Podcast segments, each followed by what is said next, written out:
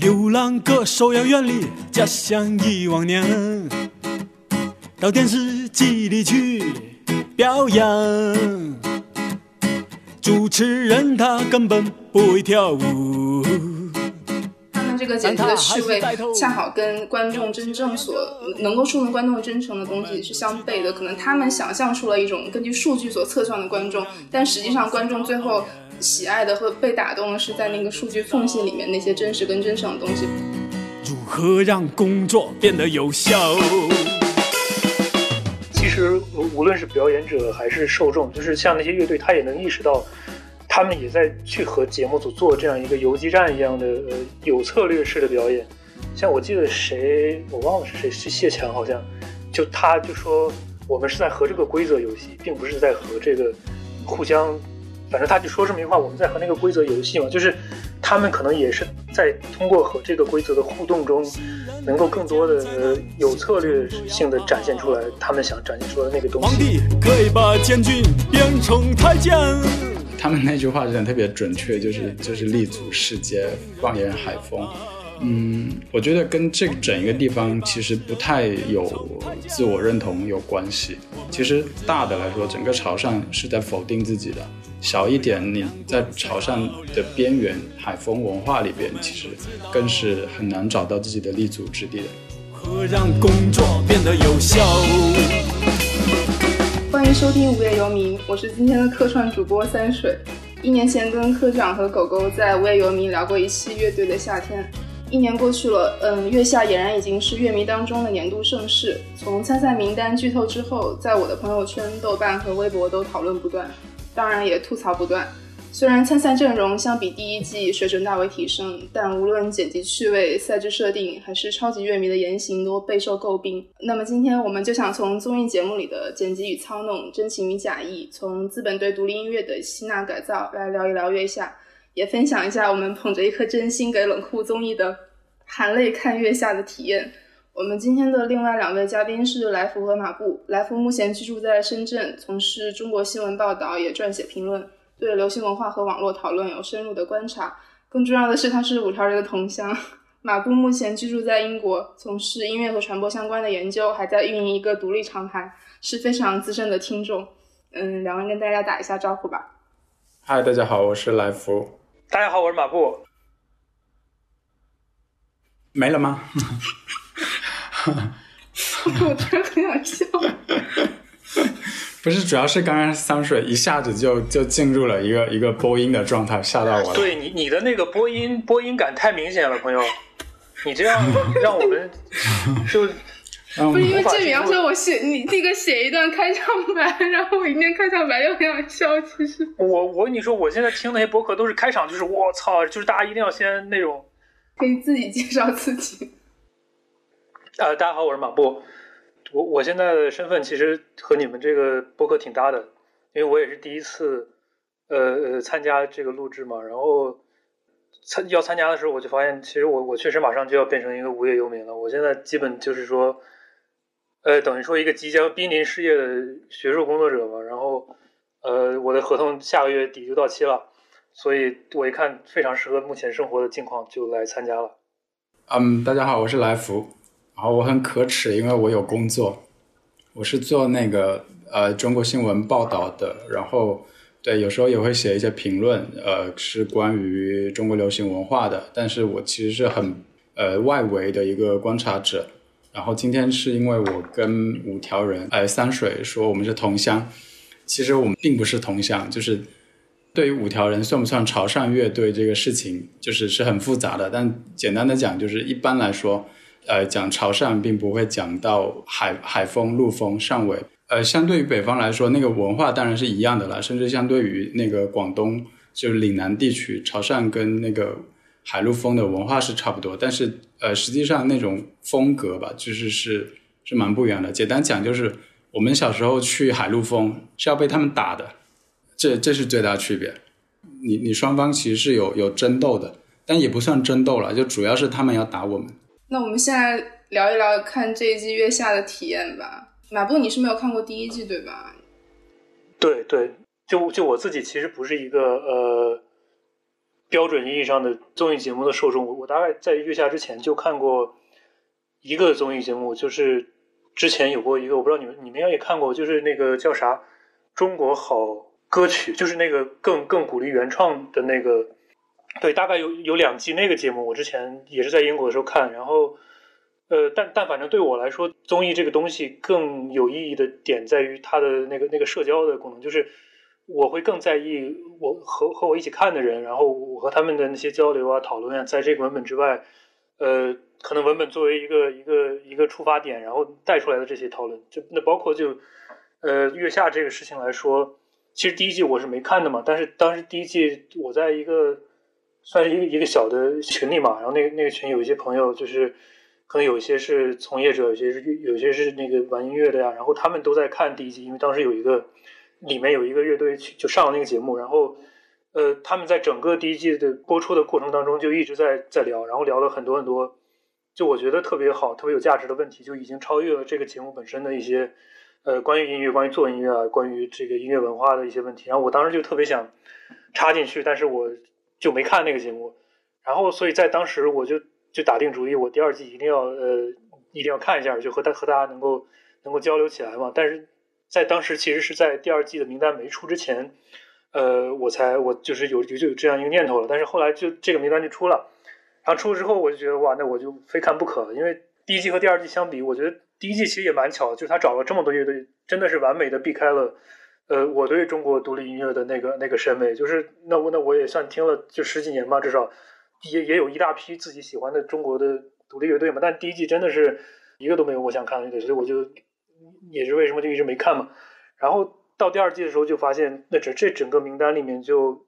我觉得在在时间空间，就在历史和地理的层面，都把有点想把整个这个中国独立音乐的这个这个发展的脉络给都能包含进来。就无论你是属于哪个阶段的乐迷，或者无论你就是曾经参与过。哪个地方的场景，你可能都能找到一个自己特别喜欢的乐队。因为因为我博士论文做的就是就是中国这个摇滚乐亚文化嘛，打口啊这些东西，所以我觉得那那出现这样一个事情，可能是一个我避不开的，我必须要去看一下这个领域现在它变成什么样了嘛。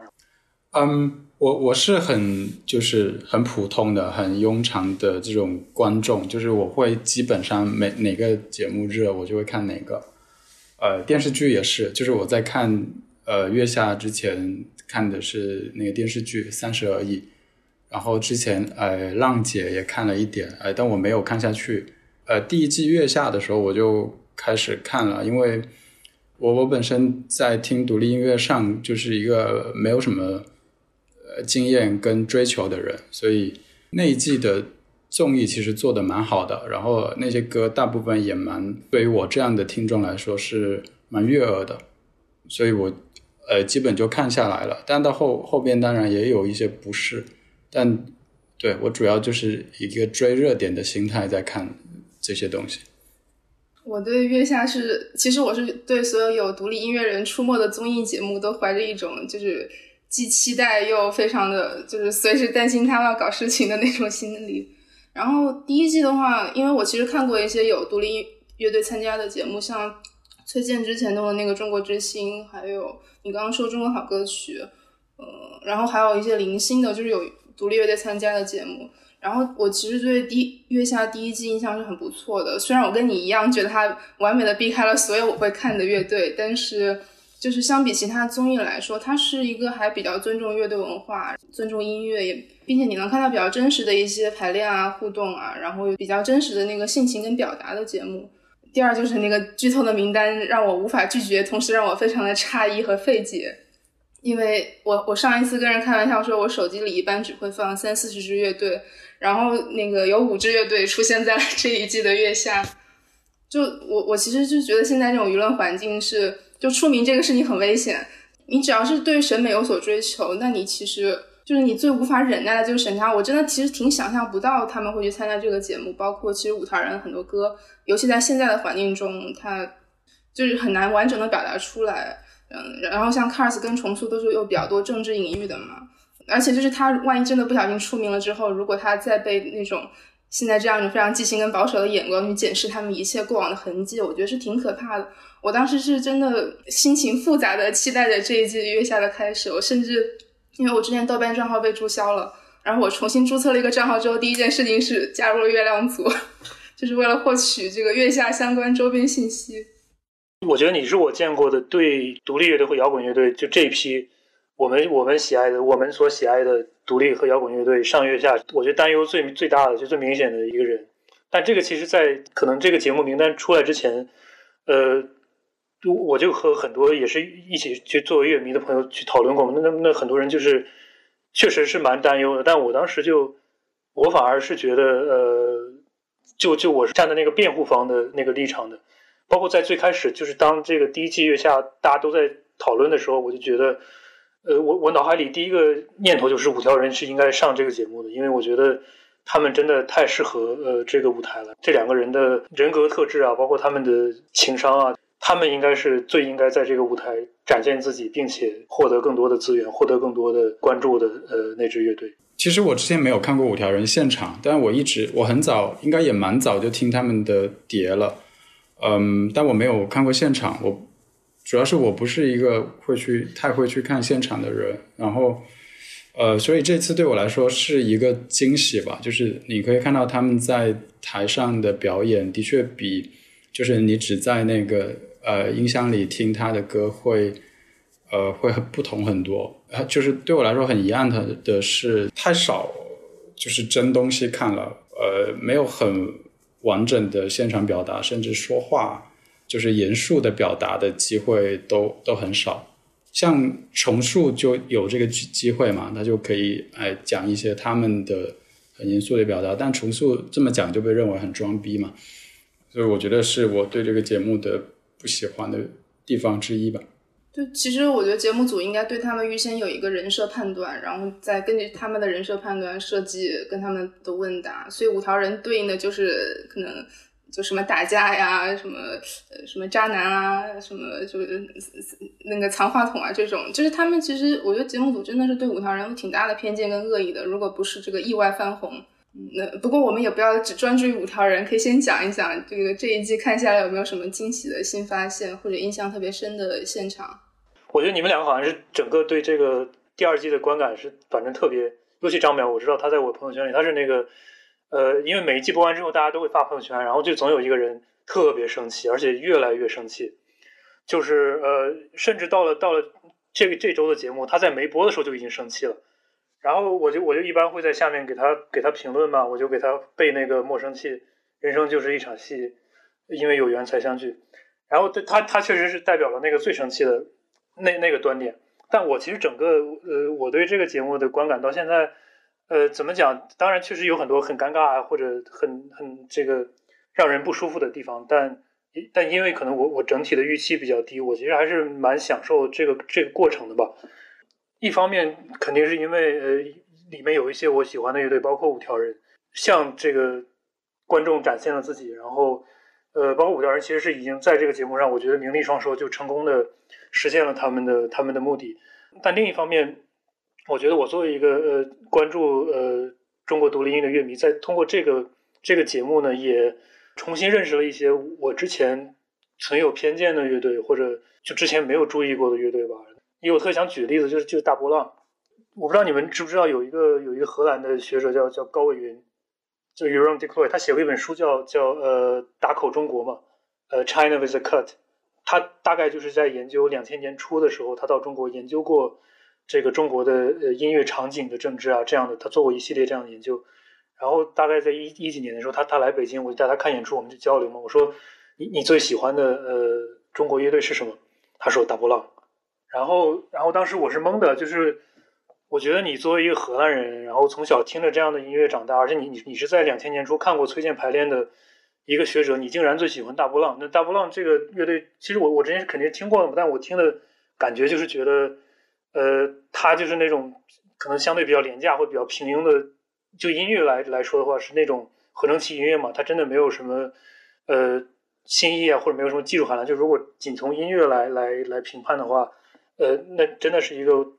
就我会立刻 pass 掉的乐队，但但就是通过这个节目，我突然就意识到，我有点 get 到这个高老师为什么会喜欢他们的这个感觉了。就我发现这个乐队是一个非常接地气的乐队，就是他也对自己的创作是有自觉的嘛。那么他对这种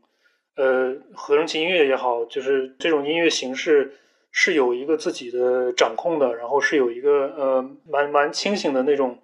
创作的姿态的。然后一个好对比就是能让我想到，呃，苏朵就是 Gala 乐队的那个主唱，这就像 Gala 这个乐队，我觉得他在唱英文的时候，比他在唱中文的时候要有魅力的多嘛。那那其实就有一点这种我们在面对那种。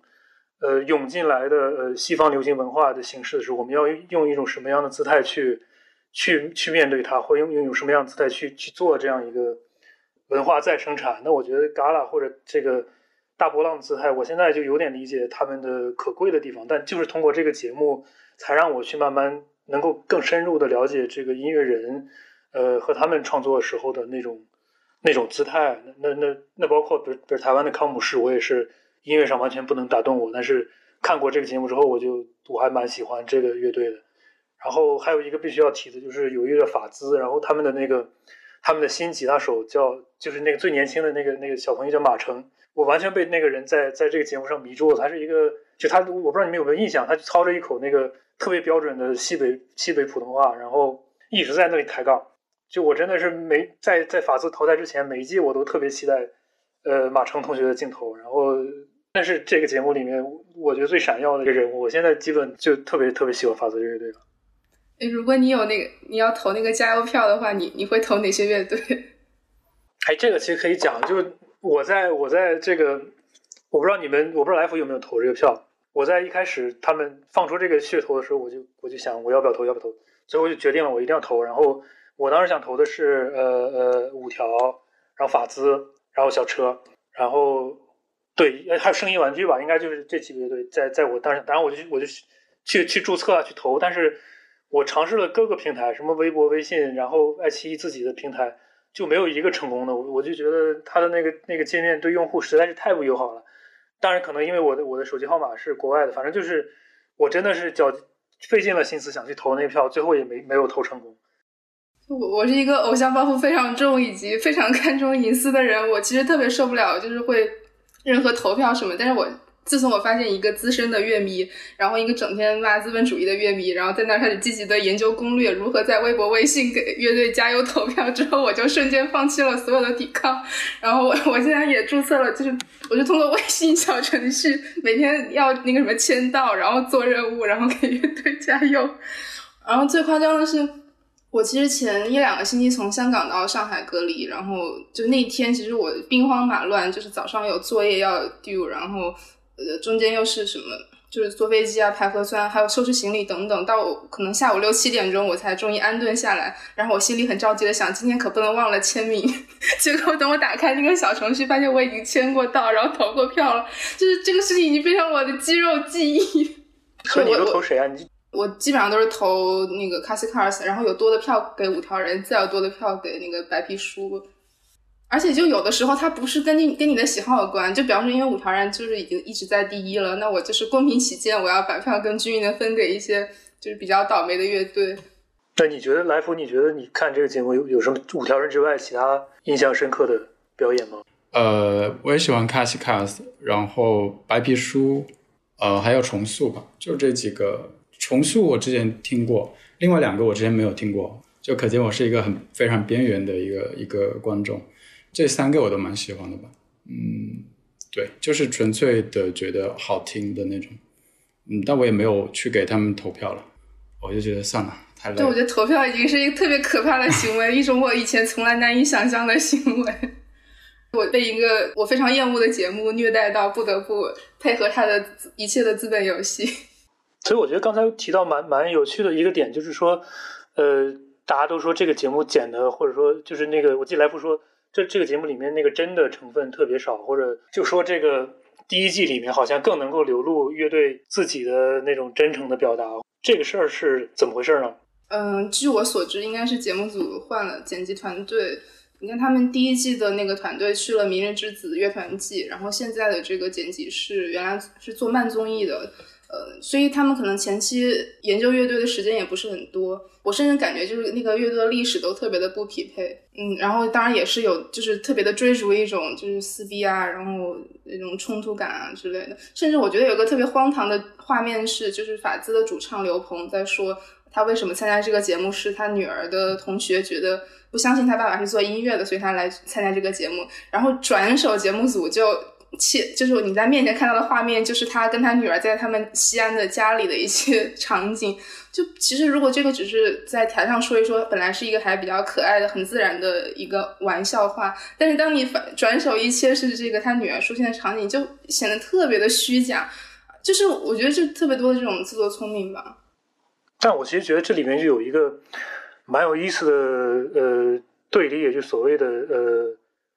综艺节目或真人秀节目里面的真和假，或者这里面的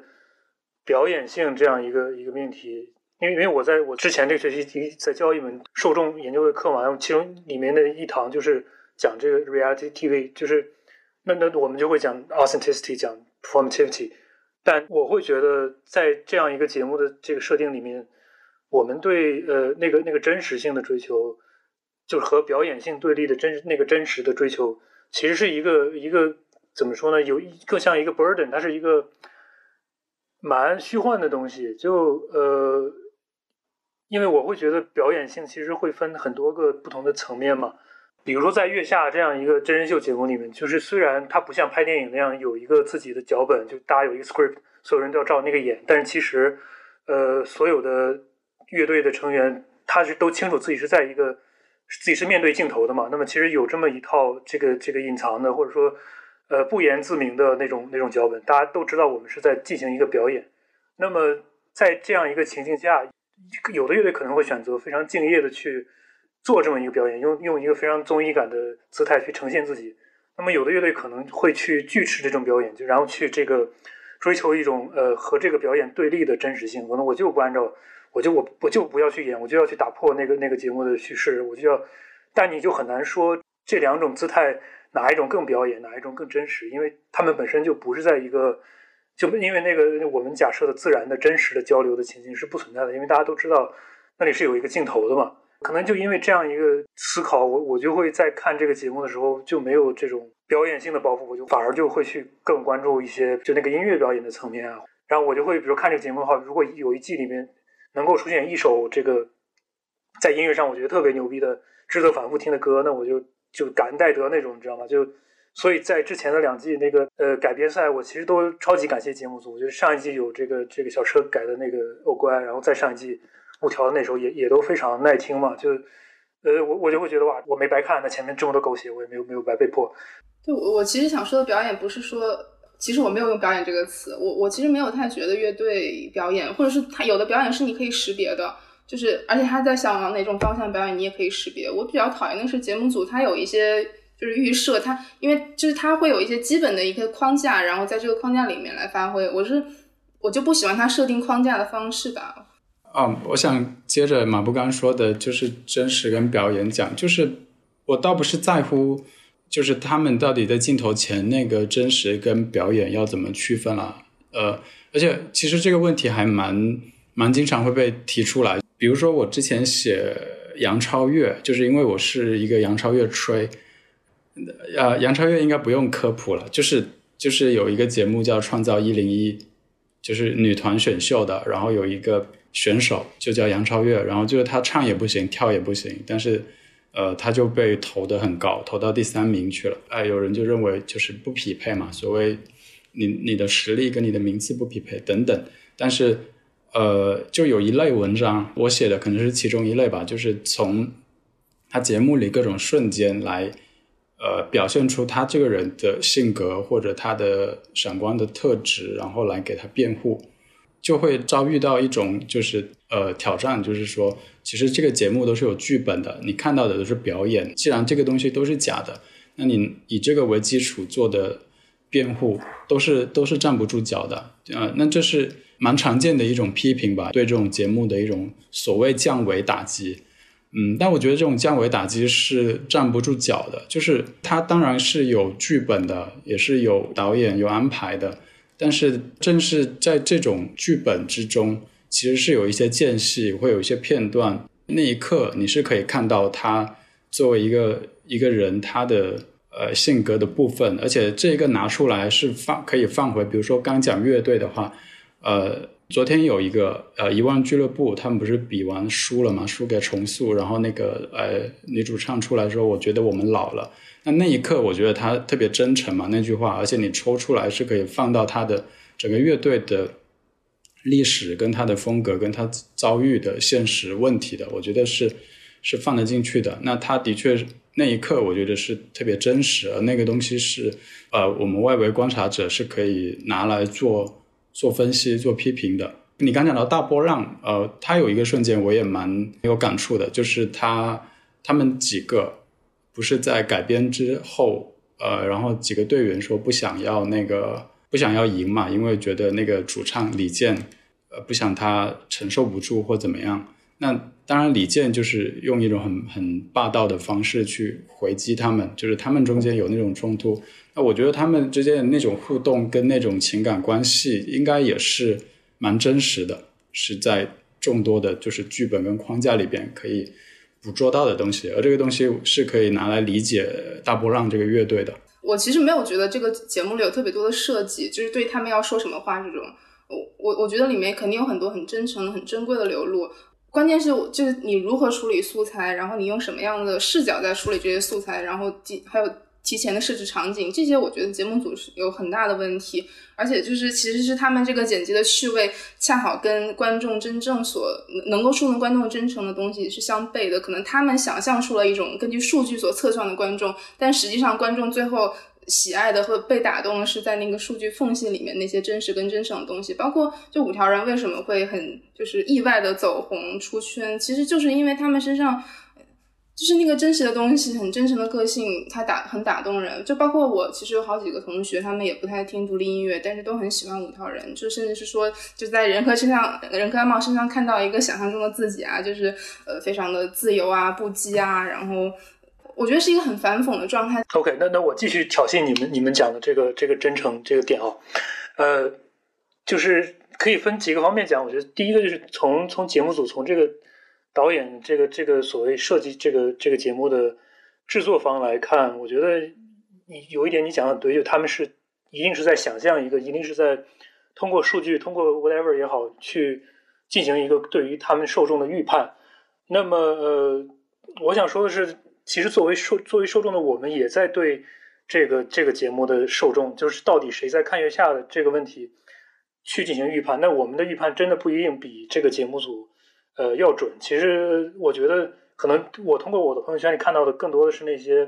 可能现在已经三十郎当岁，然后曾经把青春放到过中国独立音乐，或者甚至参与过那种场景的人，他们他们对这个节目的姿态，更多的是一个怀旧式的那样一个那样一个欣赏的方式。但我觉得。我的朋友圈里其实并没有一般的所谓综综艺的受众，就是他为了看综艺而去看乐队的夏天。我觉得我我认识的人可能更多是他为了看乐队而去看呃乐队夏天。那这是这是一个。第二个就是，呃，我刚才讲的那个，就所谓的剧本，其实并不是说呃大家有一个就是确切的我们要说什么话这样一个本儿，而是说大家有这么一套行为的规范嘛。就是说我知道。呃，是什么样的人会会看我？那个镜头后面的人是一个观众，那么我作为一个观众是要展现出来，比如说我更好的一面，或者我更想让他们觉得这个我更想呈现给他们的一面。那么，那么这本身就是一种表演嘛。但是这里面像你们说的这个这个，我觉得缝隙这个概念是是一个蛮有趣的点，就是其实无论是表演者还是受众，就是像那些乐队，他也能意识到，他们也在去和节目组做这样一个游击战一样的呃有策略式的表演。像我记得谁，我忘了是谁，是谢强好像，就他就说我们是在和这个规则游戏，并不是在和这个互相，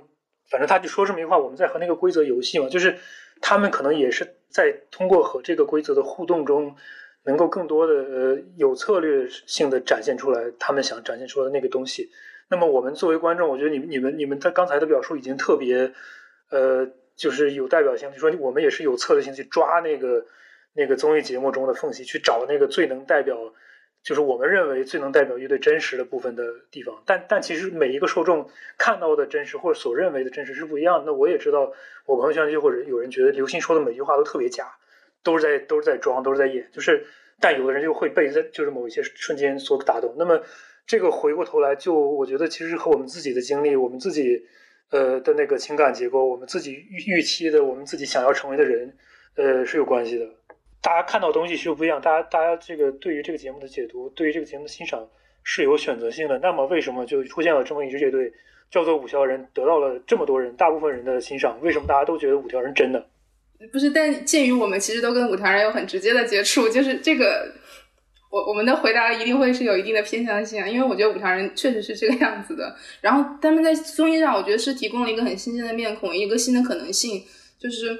就是其实我觉得本身月下，我他是我我喜欢月下一的原因，还因为它其实是在审美上提供了另外一个可能性。然后五条人实际上是在你的生活态度、你的生活方式，甚至你对于综艺节目的。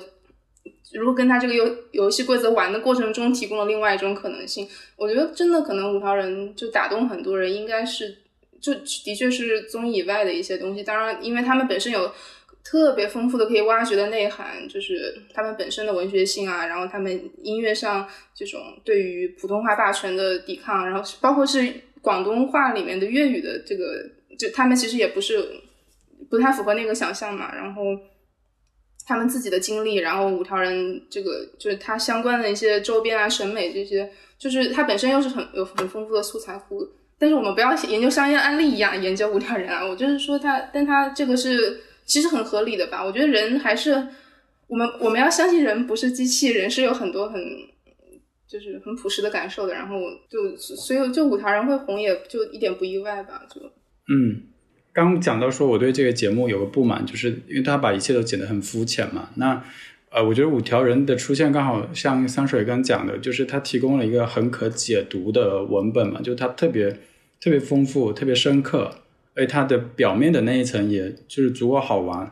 然后就是你不断的去搜它，不断的去发掘它过程，会发现，原来它是可以这么层层挖掘进去，而且有很多面向让你让你解读的。嗯，我觉得刚好这个节目这一季特别缺乏这个东西，就是现在的观众，哪怕他在看一个女团选秀，他其实都对这种就是分析性的语言，呃，有就是特别特别渴求。就之前那天女团选秀，就是会出现一类文章，现在叫小论文，就是用呃非常用很多术语，用一些社会学的概念、哲学概念去分析他们。然后会大受欢迎。那其实你看耳帝现在每期出来，他会写一些评论嘛，写的也蛮普通的，但是他是一种，就是他的姿态是在分析他们、解读他们，那其实还蛮受欢迎的。那我觉得这个东西是这个节目剪辑出来的版本是严重缺乏的，而大家其实一直都很需要这种，呃，某种意义上的深刻吧，嗯。但是我觉得耳帝应该是就是公关作品，耳帝应该是跟很多节目、大型的综艺、音乐综艺都有深度的配合，就是他会针对那个就最后商业上比较受欢迎的乐队，然后就是来写一些推广的文字，但是他可能是以评论的方式比较隐晦。对，其实我我耳机其实很代表现在的一种乐评的方方向，就是完全是公关的。公关软文，但是它就形式比较隐蔽。但确实是我，我觉得大家一个是非常想要一个权威，嗯，或者专业的语言来为自己的喜好背书；，另外就是你其实自己是缺乏一个语言去准确的表达你自己的感受跟喜好。对，我觉得这里面有两个点是是蛮，我觉得想第一个就是这个这个三水说的，其实我们觉得所谓的那个深度的挖掘，或者我们想和这个节目里面的真人去。进一步了解他们，进一步发生关系的那个那个欲望、那个行为，其实它是一个情感冲动在里面，它是一个它是一个情感消费的那种感觉。就是我比如说我看这个耳帝也好，whoever 的评论，我其实就想让看他说五条人好，我不管他为什么，他怎么说的，他的依据是什么。我看到一个人说五条人好，我就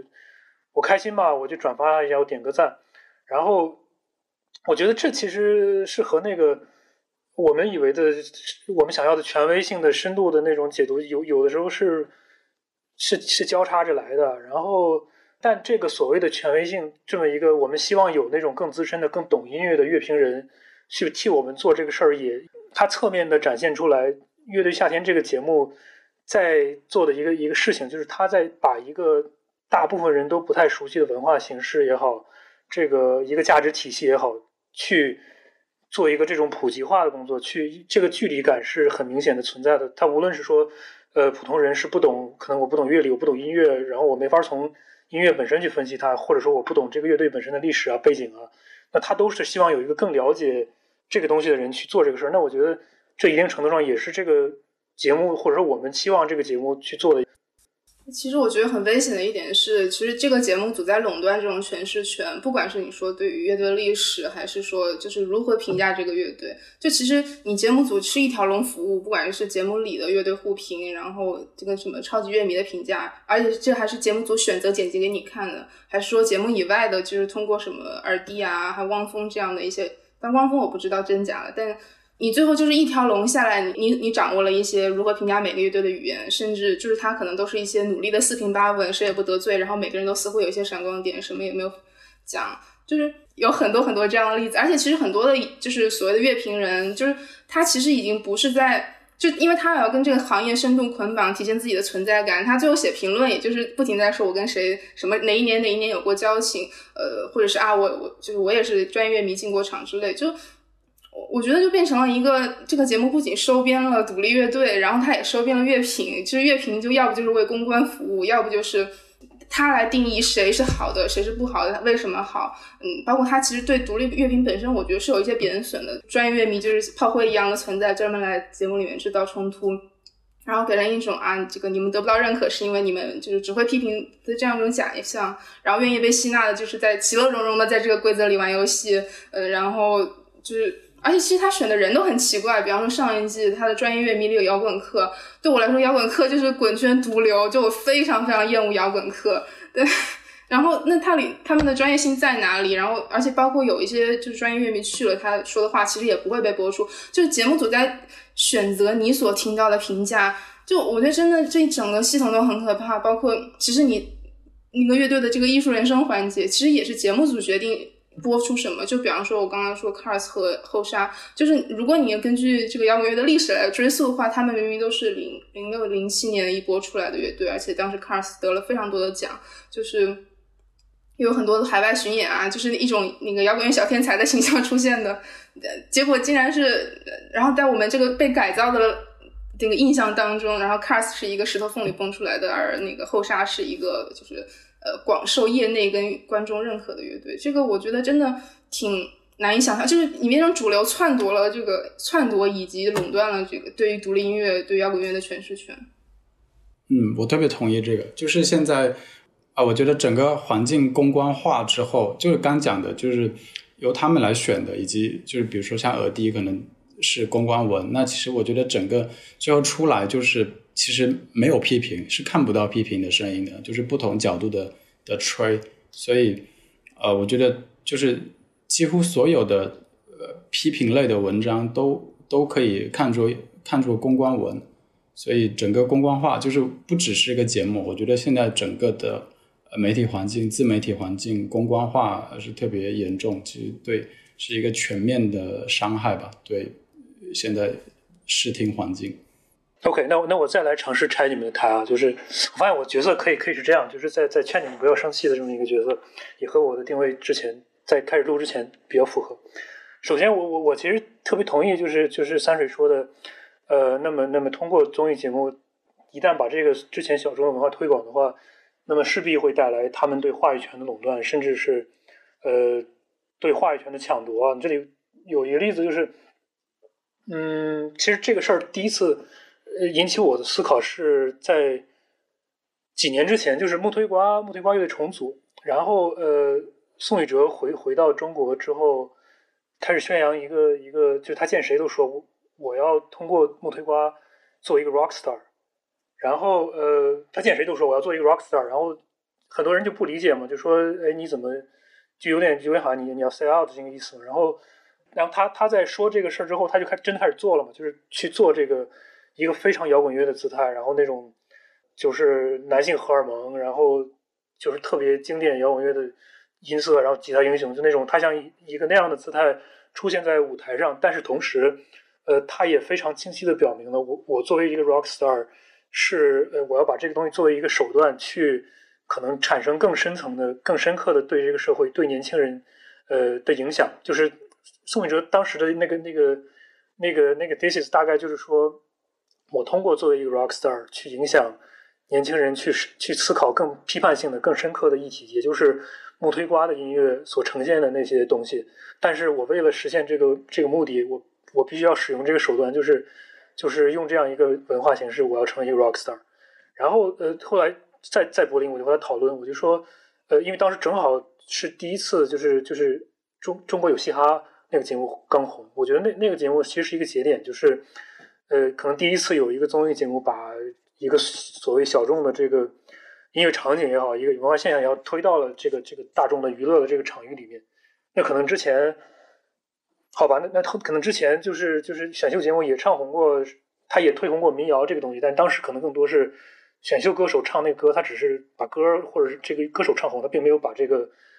场景或者文化形式给给给给推出去。但是嘻哈那可能是第一次做的那个事儿。然后当时我就举那例子，就说好像呃中国有嘻哈到最后，他就非常粗暴的把把嘻哈文化变成了 freestyle。那其实有有有太多的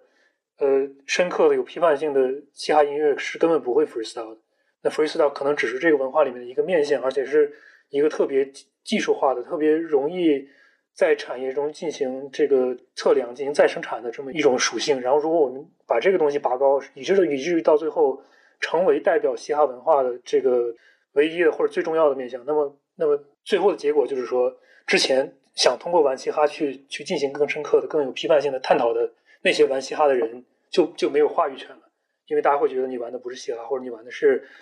你连 freestyle 都不会，你玩什么嘻哈？就是我不会听你的音乐。就是那当时我就给宋雨哲说：“我说，假如第二年有一个节目叫做《中国有摇滚》，那么他把摇滚乐的这个语言定义成，比如说吉他 solo，或者比如我特别牛逼的吉他技术，然后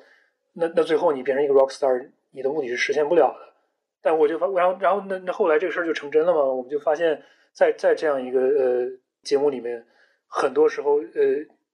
摇滚乐或独立音乐这个形式就被一些和他原本的那种更批判的初衷毫不相关的东西给把这个话语权给抢夺了。那这是我同意你们的地方哦，然后我就要开始拆你们了。就是，但是呢，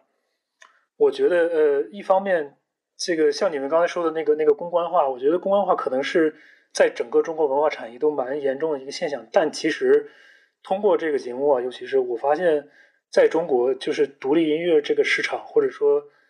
主流独立音乐，就我我想用一个词叫做主流独立音乐产业。独主流独立音乐这个东西，还是一个特别特别小的圈子，就是它真的没有什么体量，然后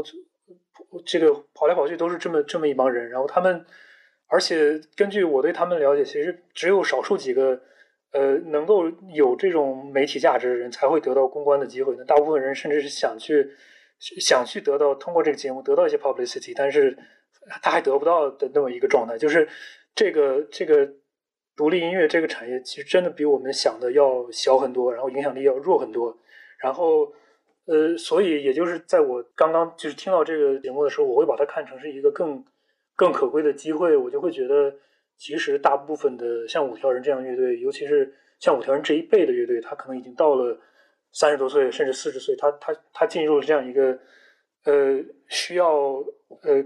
考虑自己的生存的这么一个状态的时候，他可能真的需要一个节目带给他这样的这样的一个资源。当然，他们也知道自己要做什么样的妥协啊，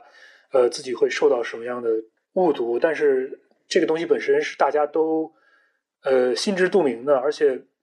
据我所知，在这个第一季播出之后，就第一季这个节目火了之后。呃，其实整个的呃独立音乐这个圈子里面，大家对于这个东西的态度是没有那么有争议性，就大家真的都是特别想上这个节目的，就是大家会觉得这不是一个我们我们会特别纠结的一个呃一个决定，就是我们我们我们如果能上的话，还是还是该上的，就除非那些特别死硬的，或者之前就和所谓的主流独立音乐产业没什么瓜葛的呃那个那个场景。啊，我记得一个有有一个人说的特别好，我忘了是谁，也是在节目里就说，他特别直白的就给这个节目采访的人说，其实我们这些来参加这个第二季的乐队，我们都是既得利益者。然后我就觉得那句话说的特别好，这个既得利益者的身份定位，其实也是我刚才讲的那个他们的表演性的一个基准嘛，就是我他们知道自己是在做这个事儿的，然后其实他们之间更多是一个同事关系。就不是那么一个竞争的或者呃那样一个真人秀里呈现出来的那样一个那样一个状态。其实我觉得中国的好多真人秀都是职场剧。其实，但是我我觉得你你说这个里面有一个很大的问题是，第一季跟第二季其实在整个剪辑思路上有很大的差异。就我觉得，如果是第一季那种对乐队的比较尊重的状态，那我觉得大家愿意去上确实没有问题。但是这个第二季，我觉得真的是不敢恭维。我觉得大家在第一季和第二季播出之后，对张亚东的这个这个风评其实是特别对立的嘛。那为什么会出现这么一个情况呢？你这个好像老是在循循善诱。为什么大家会？对，其实我第一季对张亚东的印象也是挺不错的。第二季的话，我真的是从第一期就非常不喜欢张亚东。就当然，其实很明显的原因，就可能我现在就是很饭圈心态。我就是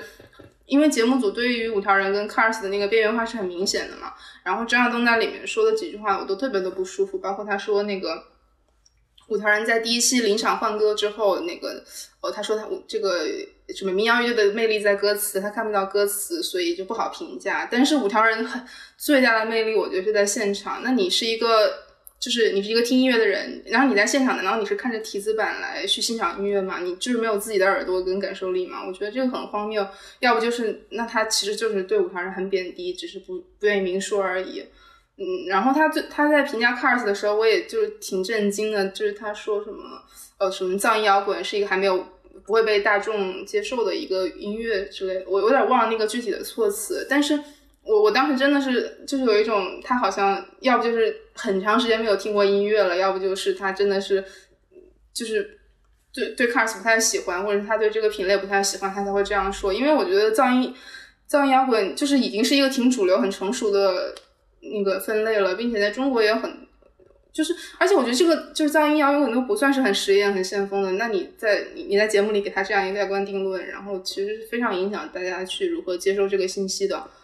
嗯，当然后面还有一些，就是就是你能你都能够隐隐的感觉到他对，就他很喜欢的是那种精致的、优美的，然后平滑的美，然后他对那种粗野的、然后有生命力的、然后边缘的阴暗东西是很反感的。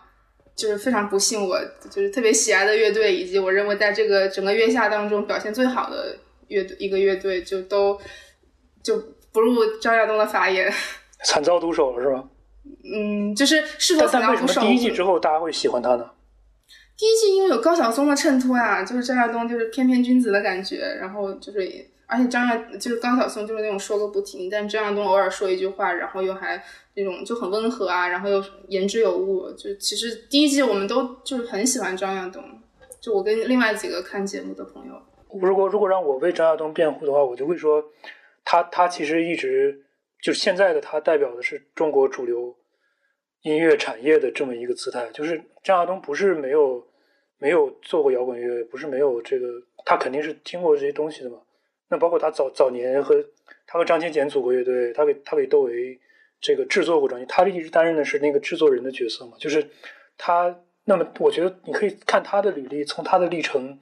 到后来，你就会发现他其实是那个，就我刚才说的，他是站在这个中国的主流的流行音乐界里面，呃，去去探脚尖，去探那一个主流的独立音乐产业，就他特别希望能够出现。沈凌辉想要出现的这样一个东西，那么，那么这个东西就有一套特定的审美和价值的这个这个体系。然后，我觉得我们如我们如果分析张亚东西，其实并不一定去去看他怎么说，他实际做的决定或者他说的话，因为那个可能很多是和利益绑定的嘛。但是我们可以分析，就是他用来 justify 他的选择的那些那些依据，就是你你甚至会觉得他不管是捧 Mandarin 或者是五条人，他他都他都可以用同一套的这个。这个价值去去去做这种去支持他自己，比如说，呃，我就是要支持，就是我就音乐本身就是好的，然后这个，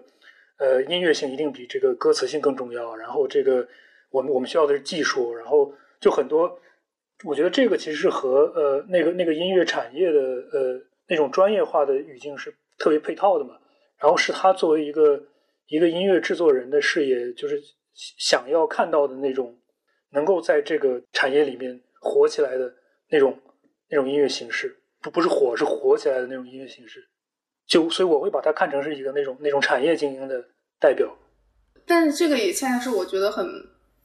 怎么说呢？因为我觉得张亚东里面在这个比赛这个游戏里，他是一个又又当裁判又当球员的人。就是你一方面是以一个这个行业资深精英的姿态在用音乐的角度评价，但但另外一方面，他看的其实他们未来的商业接受度，而且他要把它包装为什么未来的可能性，什么音乐的探索，然后技术，就是我觉得这个东西特别的割裂，特别的虚伪。嗯，同时的话，对我来说，我是因为我那那我这个所以从个人审美来说，那我就是特别在意这个音乐本身的生命力，它本身的魅力，它本身的表达，然后它的真诚真实。就我觉得这种就是技术什么，就都就它它只是工具跟手段，它在就是而而且其实人类其实你要说过去创造音乐已经够多够好的了，你根本没有什么可能有多少新的探索。那你那你新写出来的音乐，它有魅力的地方还是在于它跟你。现实的连接，然后跟哪怕你你可能很粗糙，你根本比不上以前，但是你有一些新的想法，然后新的想象力，就是就是我我觉得他对于技术的这种非常单方面的偏执，我我或者是他他这个可能只是他的一个话术，只是为了服务于他最后他想要的有商业接受度的这个乐队的推广，但就反正无论是哪一点，我都是很很反感的。香水刚刚讲的那句话，就是张亚东在许知远的采访里边讲的，他说。其实那些音乐，就是大部分前人都已经做过了，而且就是你已经做不出比前人更好的东西了。基本上，他他是回应许知远对说现在的年轻人他怎么看年轻音乐人，那他就觉得，呃，这是一个背景嘛。那他觉得很多都缺乏缺乏个性，就所谓他说我在这音乐里看不到你这个人。那结果我有朋友看完许知远那个采访，就认为他。一定是非常非常喜欢五条人的，就觉得他所所有批评的跟就是喜欢的都都可以对应在五条人身上的。结果那个节目播出来，他就在节目里面讲，我忘了他这个是节目里讲还是许知远的采访里讲，就是他说音乐是一种数学嘛，数学之美，理性的，然后他呃对技术有很很高要求，那他又反而对于情感表达或者呃这个东西比较疏远。所以他又喜欢 Mandolin，那呃，我觉得这个是他蛮蛮割裂的地方吧。就如果把许知远里边那个采访认为是他真心话的话，他的确在里边讲说，他说我一天都没有做过自己，就讲，然后他又讲，呃，在算是一个回应他在月下一的时候吧，就是说，呃，他讲过一些很批评性的话，后面他发现大家不接受，那他就不讲了，就一直说特别好，特别好。就是这样的一个比较呃双引号懦弱的那样一个一个角色在，嗯，就是不做自己吧，他用他这样的形容自己。那其实我觉得我我们又可以回到五条人，就五条人还是这个节目在各个方面都在衬托五条人就是独特和优秀的地方。就或者说你这么讲，就当当五条人刚刚出来的时候，尤其是这个这个一些风景之前吧，在一一三年之前。其实有很多的讨论都是说五条人是没有音乐性的，五条人可能他他就是木吉他，然后手风琴，一首歌两个和弦，他他都是通过自己唱的那个语言的腔调，然后去，然后很多音乐产业里面的人就会说这个音乐不行，这不是音乐，或者说这不是歌。在在当时，你们你们有注意过这样一个论证吗？没有，我那个时候可能还还没有特别看评论什么的。我也没有，但是当时我的确很多朋友都觉得，所以说当你们听到五条人的时候，你们会没有？我当时很多朋友都觉得不好听，就是难以接受。但但你听到五条人，你会觉得这个音乐性差吗？就在早期啊，就是他们呃前两张吧，那个那个时候，我不会啊。但是我其实是先听到的一些风景，再听的《县城记》。然后就是就是一些风景是完全的，就是把我震撼了。我我觉得其实这里就这里的那个冲突，就是我说的张亚东代表的那个音乐产业自己的那个价值和审美判断。就是你如果拿呃一个一个成熟的音乐产业的那个那个那一套价值去套五条人的音乐的话，你会发现它的音乐性特别薄弱。然后呃，它可能真的只是靠歌词、靠题材或者靠那个情感的表达，但那个东西在音乐产业里面是不可复制的嘛？就他会觉得这个东西在音乐性上确实，呃，是对他们来说是是不值得一提的。然后，当然很多人会觉得这是偏见，然后大家就会用那种，比如说这个语言本身我说话就是音乐，然后我这个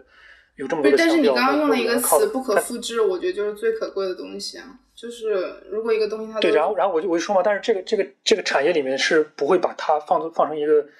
呃标准，这不在那个那个音乐产业的价值评价内嘛。但其实当时对我来说，我觉得蛮好玩的一个事件就是，呃，五条去台湾，然后台湾其实台湾人都是蛮蛮蛮和气的嘛，会用各种方式去说他的好。但是有一个人就蛮蛮心直口快，就陈升。当时陈升就说：“我听五条人的音乐的时候，我就觉得。”他音乐太贫穷了，就呃那个音乐太太穷了。一开始我是蛮蛮气不过的，我觉得你怎么能这样说五条人？但后来慢慢的，包括我对陈升的音乐了解更多之后，我就理解他的立场了。然后我也觉得陈升是一个有资格去批判五条人的音乐的人，因为他其实呃在在台湾的这个产业里，他既是流行音乐的制作人，他同时又有自己的就是和五条人这个音乐方向相似的乐队，就是这个新宝岛康乐队嘛。他其实自己做的那些在主流之外的融合尝试，他的那个音乐性确实是可以完全就是就是把五条人前两张专辑的那个那个东西比下去的。但是这就又回到我说的五条人的可贵之处了，就是五条人的那种他们两个人的那种艺术的坚持，就是那种强大的自我，就体现在他们其实完全可以一直依赖于自己的，就为自己辩护的那种说，比如我我们的那种真诚啊，我们的不可替代，我们的表达，我们就不需要。你们你们音乐产业里面的那种那种技术那种那种价值，但是他们在后来这个随着题材的转变，他们也开始拥抱电声乐器，他们也开始去探索，可能就是通过音乐技术，通过录音技术，能够更怎么才能更好的实现自己表达的，比如说城市的题材，比如说就是呃，他们现在已经有了一个我觉得和早期的那种就是民谣朋克特别不一样的一个音乐的审美了，这就是一个能够做出这样转变的乐。乐队真的是一个人格特别特别强大，就是那个那个呃特别难得的乐队。但我当时有一个感觉是，就是就是乐队是不听其他的乐队的，然后乐评人其实也没有在听音乐，就是因为黑刀昨天说那个什么五条人就是一个海风来的方言乐队，我当时真的震惊了。就不管节目组有没有剪辑吧，就是他哇这种就是特别傲慢跟就是。单一的对于五条人的想象，而且我其实我的我的印象里，我都不知道，我不知道是不是我的偏差。我我的印象就过至少过去十年里面，就是你要说就文学性啊，然后社会关怀，然后这个可听性跟这个艺术性之间平衡的比较好的乐队，就是北万青南五条人。就是我万万没有想到，就是他们不仅就是这个乐队户头里也没有人投他们，然后然后黑刀也是这样。我觉得这是一个特别特别好的点，就是南北差异嘛，就是为什么。我觉得这个其实不是演出来，就是他们真的是不了解，就是而且这也是我觉得这个节目特别，其实也是做做的一个好事情，就是他把一些在我的或者在我们的零星谱系里面觉得应该互通有无的乐队真的聚在一起了。其实包括这个守望之前也说，他说我我之前没有看过，或者我对五条人是不了解的，但在我们看来，呃，他们应该是他们应该是了解的嘛。但是呃，这就回到就我们讲中国独立音乐，其实在之前。它基本是依依这个依托场景存在的，然后场景的这个局限就在于，这个圈子是越混越小的，然后尤其是中国摇滚的中心一直以来是在北京嘛。那么之所以后来，呃，我们能看到五条这样一个进进入我们的视野，其实很大程度上归功于这个南方南方都市这个传媒，就是广东作为一个这个这个中国传媒的中心，它把这一波呃和北京摇滚不同的。无论是民谣还是像盘古这样的摇滚乐，给给推出去了。然后很多时候这个张力是存在的。但是如果你一直生活在北京，或者你是一个经历过就是在第二这样一个场景里面一直成长的一个人，那那你可能真的是对那一部分的音乐、那一部分的话语是是没有什么直觉。哎，对，其实我这样一想，我我可能在就我住之前住在香港的时候，就我一年能够就能看至少七八次五条人，因为就我不一定。就他们可能香港会演三四次，然后我会去深圳看三四次，甚至我去什么明天音乐节、爵士节，他们那个什么加场演出也能看到。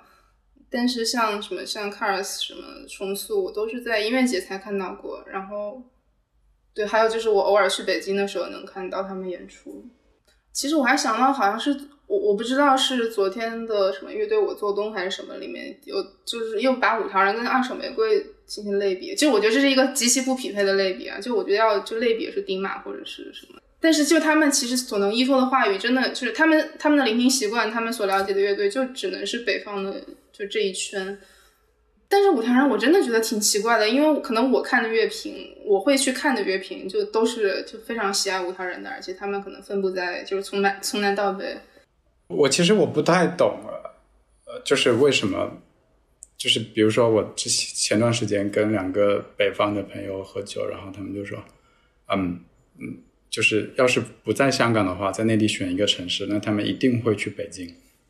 就是觉得。然后还跟我说，你一定要去北京那那边待一段时间，就是那个特别，就是文化中心。然后反过来就说，哎，文化香港文化沙漠。对，所以我的问题是，北北京到底是一个文化中心吗？作为一个南方人，非去北京不可吗？我觉得这事是一个特别特别好讨论的点，就是说，其实又又回到，就是我我们在摇滚乐的语境里讨论的话，北京确实在九十年代以来都是。至少对于那些搞地下音乐或搞另类音乐的年轻人来说，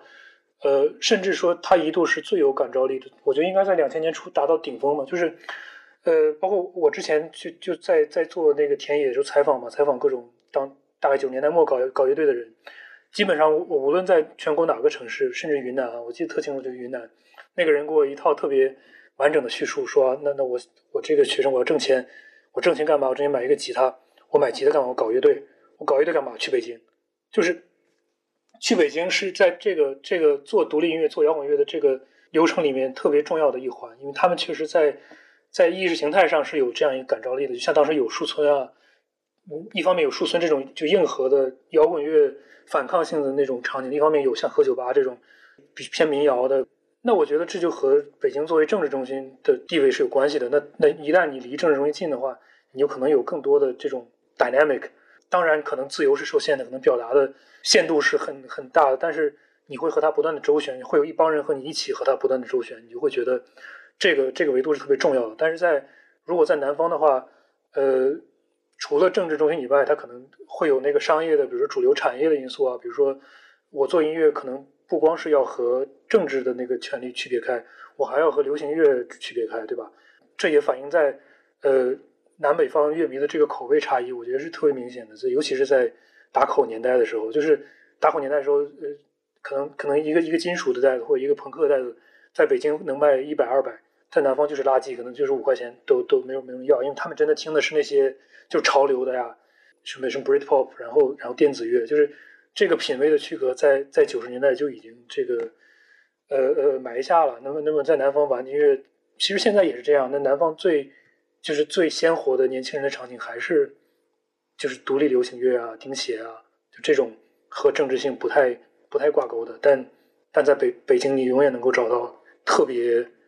在政治上激进的那种表达，无论他他现在的这个生存状况是怎么样的。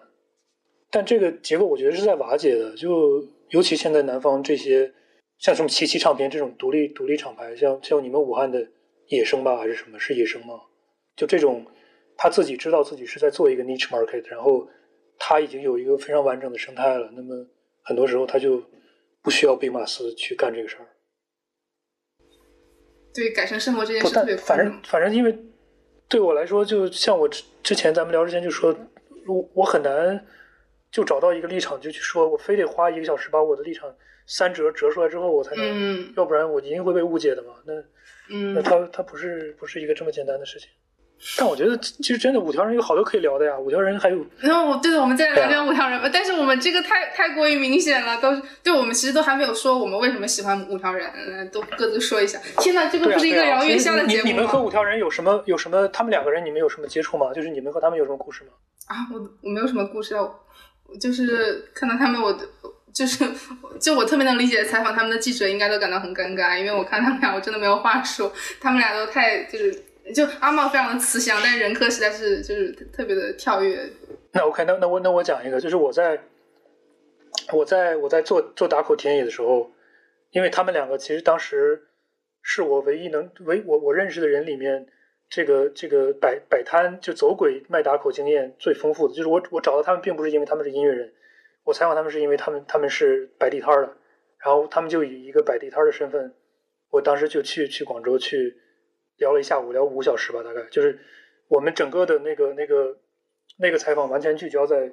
那种街头的政治啊，他们怎么和城管去去去这个周旋啊，然后怎么进货啊，就是然后就那个之后，我对我对阿茂这个人的性格就就觉得特别，反正立刻就变成了他的他的那个那个粉丝。我觉得我这个人太厉害了，就真的是那种情商超高，然后三教九流都可以打交道，但是但是其实内心是特别朋克的一个人。而且我觉得五条最早打动我的歌，其实都是阿茂的那一面，就是比如说最早的那个《十年水的冬》啊，然后《澎湃派》，其实是更多的展现的是就是阿茂的那种那种，包括对人生的感叹，包括那种特别特别乡土的表达。就是，但是但是我觉得有在在现在的他们两个的这这个两面正在慢慢的融合起来，然后一个成功的作品就是那个《匈奴王》嘛。然后那首歌我就特别喜欢，我觉得就把任克的那种天马行空的那种，就是像像写一个魔幻小说一样的那种叙事，和阿茂的那种就是深沉的那种那种咏叹啊，那种那种关怀给给给合在一起了，那是一个我特别喜欢的歌。哎，所以你在那个跟他们聊打口碟，嗯，他们是从那个潮汕进货，然后到广州去卖的吗？对对，他们其实是都是去这个汕头那个和平镇嘛，你应该知道和平镇。我知道和平镇，打打口之乡。那个是那个是全全国打口的进货中心嘛。然后，嗯，对他们最早就是跟邱达利去，等于说邱达利带阿茂去进货。但其实阿茂和任科里面，任科并不是卖打口的，任科只能算四分之一个卖打口，他就没怎么卖过。嗯，但阿茂真的是当时的业务标兵，他是一个特别对特别敬业的一个一个打口贩。哦，就是那个月下的，其实有个花絮里是他们在那个选歌，就是然后就当时那个歌没有播完，阿茂就说就是说要过，就他说他是卖打狗碟的，就是听一个歌只需要听前五十秒就已经能判断这个能不能做。但是我觉得这个东西特别珍贵，结果节目组就不懂得珍惜好的东西，然后就没有把它剪进去，你要自己去翻花絮才能看到。OK，对。我我其实就是那次采访，我和阿茂聊，我说你你你喜欢什么样音乐的时候，他把我震吓到了，就是说说各种，然后托我买，就是找找那种，就是实验电子啊，就他真的是当时通过打口听到的，我觉得和他们音乐八竿子打不着的，所以所以我后来就理解他们那个转向嘛，他们其实是想去靠近那个他们从打口里听到的那种，就真的是在那个体系里更高级的，或者说更有力量的声音，对吧？嗯。不好意思，有点偏题。你觉得在现在已经不太有打口碟这个东西之后，对于这一波音乐人来说，他们的视野会反而受限吗？哇，这个这个题是我特想做的。我我我感觉我如果还要继续学术生涯的话，就要做这样的一个题。就因为我之前写写的就是打口嘛，我现在就想做的是下所谓下载一代嘛，就是从打口到下载这这中间的转变。但其实现在已经连下载一代都已经消亡了。现在等于说流媒体，Spotify。哎，我我想到刘星宇前段时间写的一篇文章，就是呃，刘星宇是吹万的那个一个乐手，就他说他之前有就有一年在美国巡演的时候，在一个酒吧里，就是看到那个他就听到那个歌特别好听，然后是那个就是酒吧的那个工作人员在放，然后就想问他就是那个歌叫什么，然后他好像当时就关注了那个人的 Spotify。哦，对他那个时候好像是开始对。我有点忘了他是说他对什么音乐乐种开始感兴趣，然后，然后他关注那个人 Spotify 之后，他自己只是顺着那个歌开始自己去聆听搜寻，然后听了几年之后，有一天他突然间去翻那个人的 Spotify 的歌单，发现就是自己听的东西就跟他那个就是有很多自己在过去几年发掘的乐队，就是那个人之前也很喜欢的，就是哦哦，对他好像说他那个人就是在酒吧里做 DJ 放歌，然后他刚好。美国时间晚上是他在北京的白天，所以他就会就就上班的时候就听那个人跟那个人歌单同步，听那个人放那个歌，就就特别神奇一个故事。但我就我突然想到了这个，因为其实很多时候大家会在想到，就是其实流媒体一代制造的是品味趋同的一代人嘛，而且是不同地方都在品味趋同。但我觉得在中国，首先的问题是大家的聆听量都还是太少太少了。对，其实这就这就可以扯到 Mandarin，就是包括其实那一代，你像 Mandarin 这些学学音乐，比如学爵士乐或学编曲出身的，他真的没有受过那个摇滚神话的洗礼，他整个听音乐的过程是和这个我我们或者那一代老一代乐手完全不搭的。我我那个小群里就有一个，就是但那那那个那个小朋友就是他他是学打鼓的，然后他之前就月下二所有的乐他都不认识，然后我们就特别喜欢看他的评论，就是他真的是纯从音乐去去评价，他根本没有任何情怀上的包袱，然后你就会觉得这一代乐手就特别的让你让你觉得让你觉得很害怕，让你觉得很焦虑。一方面，他们真的对于音乐的领悟比就是老一辈那个靠听打口、靠摸索、靠死磕，那那他们可能花十年才才能领悟到的东西，这个人他学学两天他就会了，然后他二十岁的时候他已经都会了。那那你想，他如果再做十年音乐，他能做出什么东西来？你你这个你你无法限量。但另一方面，你也知道，我们也看到了这个东西是多么容易被产业和被资本利用的。你像这个曼多人，我觉得就是一个特别好的隐喻，就是从你像这个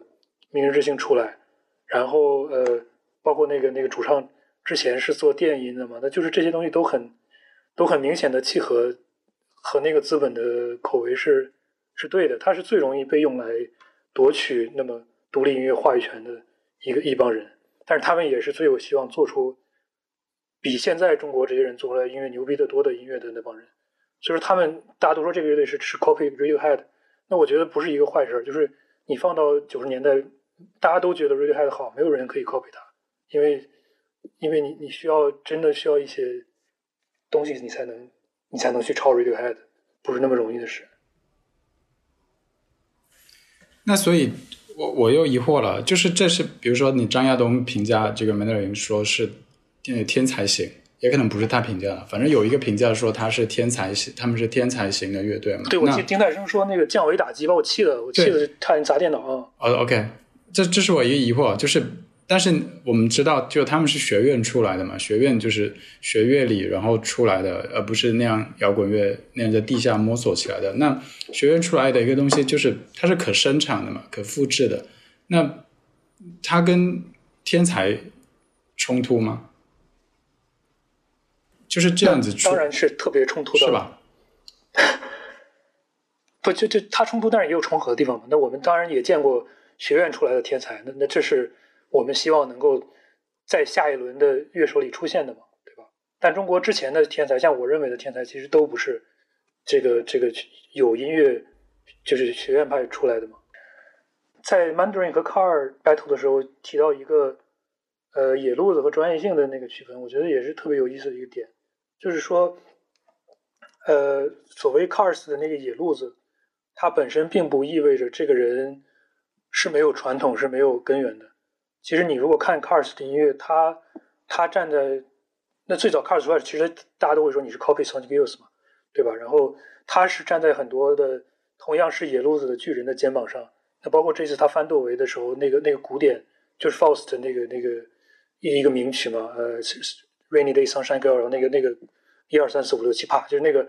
就很多时候我们看世界独立音乐或摇滚乐的发展史，你会发现。有这么一条脉络，是那些野路子的音乐人，在主流音乐产业和学院派的那个夹缝之中，去寻找怎么在这个最小的这个这个技术门槛的情况下去表达更有刺激性的音色、更有挑战、更有力量的音乐。那么，这是那个野路子的传承，但它其实和学院派的传承是平行的嘛？所以，当我们看到曼德人感到危机的那个问题，就是我很怕，当曼德人这样的音这个乐队把话语权夺走之后，在中国那个野路子传承，而且是特别辉煌的一个，像有小何、有王磊、就有马木尔这样的前人做的这样一个事儿就没有了。那个是我们觉得，而且随着他这个呃呃方法论，这个音乐这个音乐技术没有的，可能还是那个亚文化的意识形态，那个整个价值体系就崩塌了。而现在其实已经崩塌了。而且我觉得现在学院派对学院派的这种崇拜，就无论在音乐领域还是其他领域，在中国都呃太明显，而且太夸张了。就是对这种履历很漂亮的一个东西的追求，然后它背后可能就是留学生在海外学最好的东西来，然后那意味着你的那个那个呃家世背景是不错的，你可能从小就接触这个东西。我觉得他这一整套东西就是。呃，出来的就是很精英的、很精英的人，然后他就很容易得到得到认可，很容易在这个体系里边就是晋级。嗯，我我觉得这个崇拜，对啊，就像你刚讲的，他得到话语话语权之后，就就是消解了太多其他东西了。对，而且而且其实最后他最后最后他其实我觉得他会有一种审美上的趋同，就如果大家都是就是在比较类似的音乐场景跟训练当中去接触音乐，然后然后你最后被期待小生产出来的东西也都比较类似。就是我我其实是我觉得这个流媒体时代让我最受不了的就是大家的这种一致性，然后我是特别喜欢就是就特别的不一样，然后特别多的很边缘的很莫名其妙的东西。我我觉得我可能真的是深受阿飞洗脑的那种，就是就我我我特别喜欢。但我觉得其实这两这两个这两个命题就是阶级维度和这个多样性，呃，是是 debatable 的，因为我觉得呃，其实，在经营如果如果有这样一个经营的场景，就是玩音乐的这样一帮精英，他们可能给他们一个好的环境，他们是能够呈现出呃更就是多样性对他们来说可能不是一个批判的点，但但我觉得。一个落脚点可以是，比如九十年代末中国的那个，就完全和我们现在即将到来的那个、那个、那个、那个精英的场景对立的，其实是当当年的树村啊，就这样各地的那种那种考不上大学的年轻人，然后就是因为玩摇滚，在在考试制度里面被淘汰的年轻人，然后或者说来自各种这个家庭背景的年轻人，这个跑到这个北京去去死磕，那么那么他们里面很多。呃，音乐本身就彰显那个那个阶级维度，包括他们当时为什么，呃，像盘古为什么会挑战崔健，就是我我他们为什么那么那么恨崔健？那不这个这个恨不是审美上的，不是说崔健做的音乐垃圾，而是说崔健是精英嘛？那其实这是一个特别特别左派、特别有阶级意识的一个一个对立。但当时你看那个那个场景音乐，就玩出来的音乐，它并没有特别多多样性嘛。就如果我们仅从音乐性本身来看的话。那那精英他确实是，明白我意思吗？这是一个蛮蛮没有办法的事，就是天才他他只能是少数，那可能一个一个树村加一个那个那个那个呃呃河酒吧就出一个小河。没有，但我但我在说的其实另外一件事情，就是因为可能树村的审美是这样的，然后可能在广东广东的某个地方是那样的，就我觉得是就是一种特别趋同的生产方式吧，包括人人的训练跟。人的训练，然后，然后如何被包装，如何被接受，就反正这个过程都让我觉得特别的趋同。我我我会对这个事情的，就我会觉得它挺危险的。但趋同其实就分整个流程里面到底是生产的趋同，还是传播的趋同，还是消费方式的趋同。其实我觉得，呃，在现在那个那个生产本身并不一定真的是趋同的。但你说流媒体，其实更多是一个它怎么到达消费者，怎么到达我们的耳朵的一个趋同的过程。但那个也是 debatable 的，就我还是可以拆你，但我还是不拆了。嗯，哇，你这乐队，你的乐队都特别的包容，嗯，向你学习。我劝你嘛，莫生气嘛。我不是生气，我，嗯，对，不过我确实比较容易生气。嗯，那你们还有什么想说的吗？其实我们好像一直还没有正式的吹捧五条人，虽然已经。不停的对，我一直想让大家吹捧五条人嘛，我一直在单方面的吹捧，你们竟然不接我的话茬。没有，我以为要正式的吹捧一下，但我我现因为你已经把这个话题拔的这个高度特别的高，以至于就是我一些非常普通的吹捧已经非常不好意思拿出来了。那你可以把那个剪掉或者放到后面嘛？那我们先我们现在从头开始吹捧好不好？就要不来福先说吧，就毕竟你是五条人的同乡。因为我之前最近看访谈，有就是不是有讲到说，嗯，他们啊，包括那个三水跟我讲了，就是他们其实，在海丰并不是那么如鱼得水的一个状态嘛，就是这个城市的变化对他们来说也也是变得很陌生，而且他们唱的这些东西也未必是当地的，就是官方喜闻乐见的东西，对一些人，可能有一些有文化自觉的人会喜欢吧，那有一些人也许。就是我，我觉得首先它这个地方是很很封闭的，就是在在广东的语境里边，它是一个孤岛，就是无论是地理意义上还是文化意义上吧，我觉得经济意义上，我觉得它它都是一个孤岛。然后你不知道在这个孤岛里边为什么会产生这个东西吧？但我觉得，嗯。对比汕头来说，就是汕头这几年也出现了文化复兴，那复兴出来的东西就是玩具船长这样的，就是极端美化的，而且他他写出来的那个东西，你不会认为他是上头的。其实作为一个上头人来说，就就跟你的生活非常有差距，而且他也是一种呃极其，我相信他自己也不觉得那个写的是上头，但那个是我觉得完全是官方可以可以接受、可以理解，而且拥抱的一个东西。对，其实我想到就是就是大概两三天之前，我有一个朋友突然给我发微信，就我们都在看节目，他说中国除了五条人，还有什么乐队是写小是写小镇的，是写这个这个乡镇的。然后我们两个就开始找，我就打开我的那个那个 M P 三那个文件夹，我硬盘里我就开始找哪个乐队是写这个乡镇，找了半天，然后就真的发现好像没太有像五条人这样写写这个这个行政区划层面的那个生活场景的乐队。但是你说腰可能有一些，然后就很少。那包括，但是现在在在这个中国独立音乐开始有所谓的小镇文化复兴嘛？那像蛮著名的一个就是华北浪格那个乐队，不知道你听过没有？有首歌叫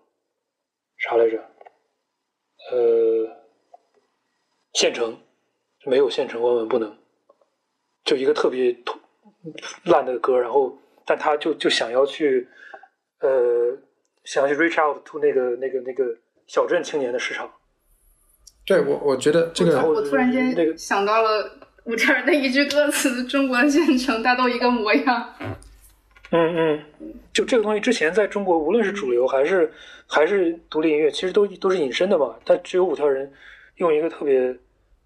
我们都不觉得这个东西隔阂的方式把它给说出来了。但其实你你回头去找，真的很少有人在这个在这个行政区划层面去去讲故事。要不然就是城市，要不然就是对，而且关键你不讲的猎奇是很难的一件事情，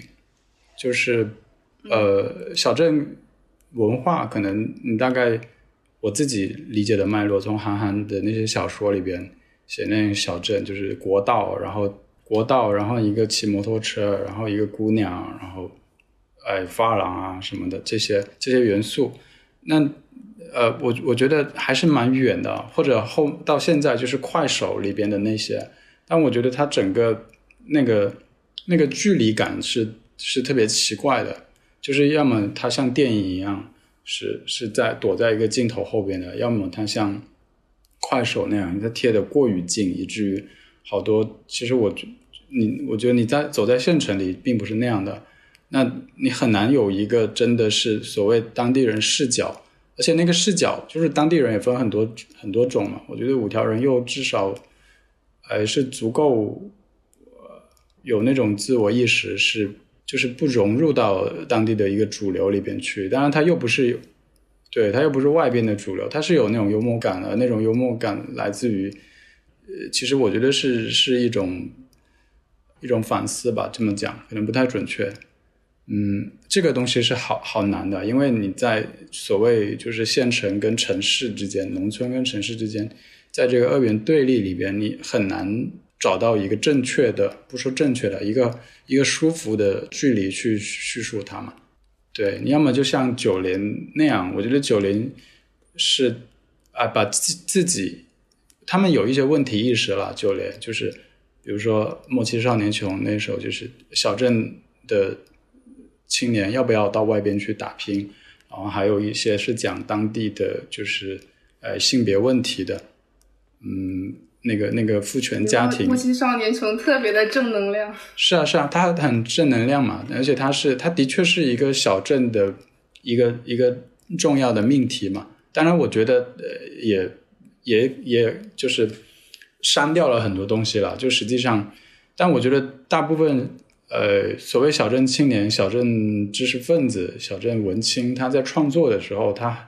他的思想资源跟他的工具就真的就是这么少。我所以可能任科他们就是通过打口碟啊，还有文学啊得到的那个那个知识是特别重要的。他们那句话真的特别准确，就是就是立足世界，放眼海风。就是我觉得这是他们这个呃这个地方。封闭的小镇，另一个就是它面海的那一面带来的吧。当然，在地理上解释可能也挺牵强的，但是，嗯，我觉得跟这整一个地方其实不太有自我认同有关系。其实大的来说，整个潮汕是在否定自己的；小一点，你在潮汕的边缘海风文化里边，其实更是很难找到自己的立足之地的，因为你太穷了。主要来说是这个原因。嗯，你这个维度真的是我今天最大的收获。我觉得我之前是没有不在我脑子里的。对啊，我我就真的是因为我我也要去，我查了很多汕头就是潮汕的资料，因为我我要做的那个打口嘛，就是什么就说，比如说东方犹太人，就是有有各种这样的那种文化上的叙述。但是我有的时候我就反正觉得抓不到那个那个心态到底，他当这个摇滚乐进入到这个地方的时候。那么他们面对这个这个文化形式的心态到底是什么样的？就非常微妙，我觉得。对我我很讨厌东方犹太人这个这个论述，因为我怕新纳粹把我们都给都给关进毒毒气室里面。好，开玩笑了。因为像潮州，它有一些历史历史资源嘛，它可以讲韩运呀什么的，就是它一直在在这个里边打转，然后。而汕头它的历史资源，它可能追溯到改革开放吧，就作为经济特区，嗯，然后大量的大量的走私呀、开厂呀什么的这些构建起来的，所以它还是比较比较自信的，在在整个论述里边。但他们统一都是都是看不起海风的，但我们说怕被他们打嘛，实际上对他们的那种民风剽剽悍啊，还有完完全是一个他者，完全是一个他者。所以它是我们边缘文化里的里的边缘，但有另一层另一个角度，是我上次跟三水讲的，就是说，通常来说，在呃，尤其是现在，就是在整个城市化脉络里边，你那个鄙视链肯定是从城市中心向外围鄙视出去的嘛。那其实呃，它是有一条是反，刚好是反过来的。比如说在汕头的话，是我像我们在郊区，而你知道，呃，市中心的那。一般来说是体制内的人嘛，他可能是公务员啊或者国企的，那他就必须计划生育，他只能生一个小孩，然后他也难以在比如说下海，然后赚到很多钱。那他整一个那个生活其实是比较比较稳定，而且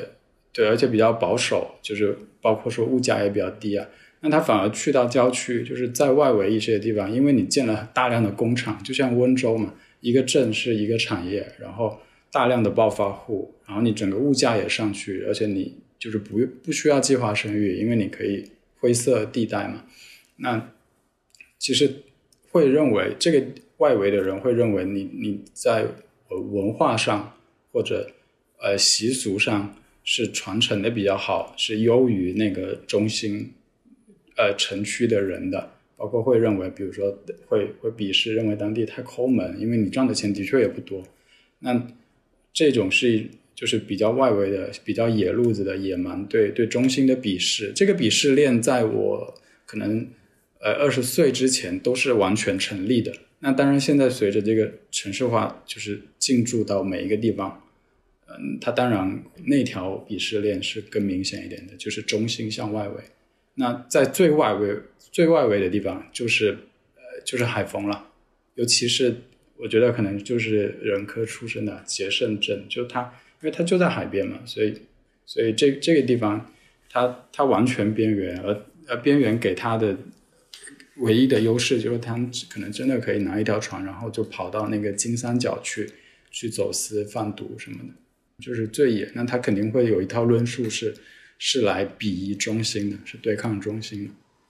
但但广州这个城市在这个谱谱系里面是什么位置呢？就是省城啊，就是大家要去赚钱，就是呃，你去到那个地方赚赚到很多钱，然后呃，你再衣锦还乡，就是这样的一个一个过程。它它有什么文化上的优势吗？不太有，不太有。潮汕人是把自己的文化带过去的。我我觉得还蛮有意思的一点是。相当于其实五条人生活的环境是就边缘中的边缘中的边缘中的边缘。